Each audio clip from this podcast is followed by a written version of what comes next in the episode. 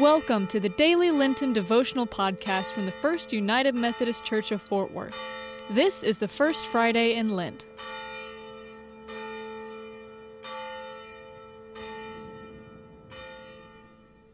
Ever watchful God, you have done great things for us, and every moment is ripe with your good purposes. Awaken us from spiritual drowsiness so that we may harvest the time you give us and reap the joy of your saving help. Amen. Our scripture reading today comes from Luke chapter 1, verses 67 through 79. John's father, Zechariah, was filled with the Holy Spirit and prophesied Bless the Lord God of Israel, because he has come to help and has delivered his people. He has raised up a mighty Savior for us in his servant David's house just as he said through the mouths of his holy prophets long ago. He has brought salvation from our enemies and from the power of all those who hate us. He has shown the mercy promised to our ancestors and remembered his holy covenant, the solemn pledge he made to our ancestor Abraham. He has granted that we would be rescued from the power of our enemies, so that we could serve Him without fear, in holiness and righteousness in God's eyes, for as long as we live. You, child, will be called a prophet of the Most High, for you will go before the Lord to prepare His way. You will tell His people how to be saved through the forgiveness of their sins because our God's deep compassion, the dawn from heaven, will break upon us to give light to those who are sitting in darkness and in the shadow of death, to guide us on the path of peace. When I hear today's scripture reading from Luke's Gospel in the first chapter, I can't help but reflect on the words that come in verse 78, saying, Because of our God's deep compassion, the dawn from heaven will break upon us. During this season of Lent, we're reflecting so much on our own struggles, our own stumbling blocks, our own setbacks and difficulties, and our own need for the presence of Christ to help us turn these into the stepping stones of a life of faith. It's worth reflecting that all of this is possible because of God's deep compassion that God's work in our lives is motivated by compassionate, understanding love. It's so easy to be hard on ourselves.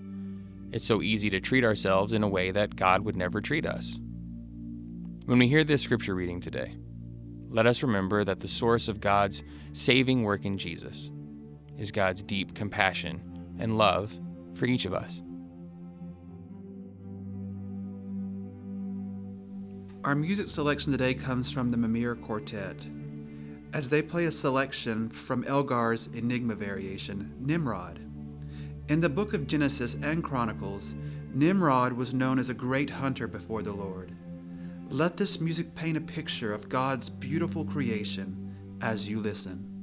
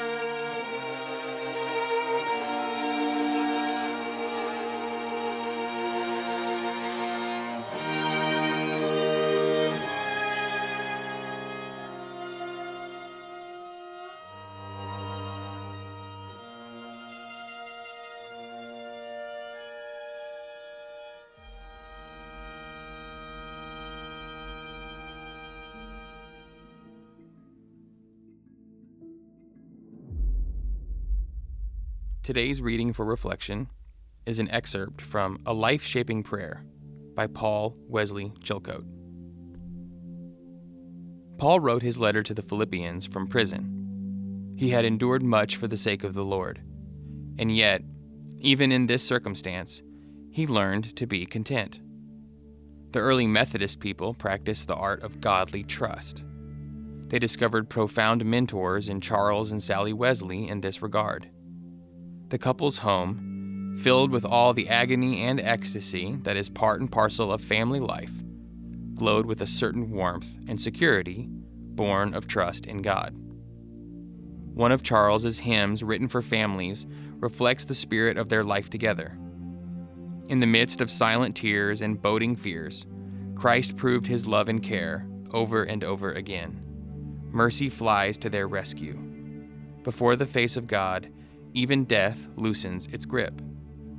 Jesus offers no easy panacea for life's troubles, but even in the midst of grief, the believer holds fast to Jesus' presence. God's perfect strength never fails. When we are weak, God's word of promise raises us above all fear and hopelessness in life. Full contentment depends upon relationships of trust, miracles of grace. Would you pray with me? Great and loving God, as we reflect on the relationships of trust in our life and the everyday miracles of grace, help us to remember that your presence in our lives, your work in and through Christ, is because of your deep compassion. As the dawn of heaven breaks over us in this time of Lent, help us to do so in recognition that we are loved and worthy of love because you tell us we are. Lord, be with us as we pray for those around us, as we pray for our world, and as we pray for ourselves. And be with us as we pray the words that Jesus taught us to pray, saying, Our Father, who art in heaven, hallowed be thy name. Thy kingdom come, thy will be done, on earth as it is in heaven. Give us this day our daily bread, and forgive us our trespasses, as we forgive those who trespass against us. And lead us not into temptation, but deliver us from evil. For thine is the kingdom, and the power, and the glory forever. Amen.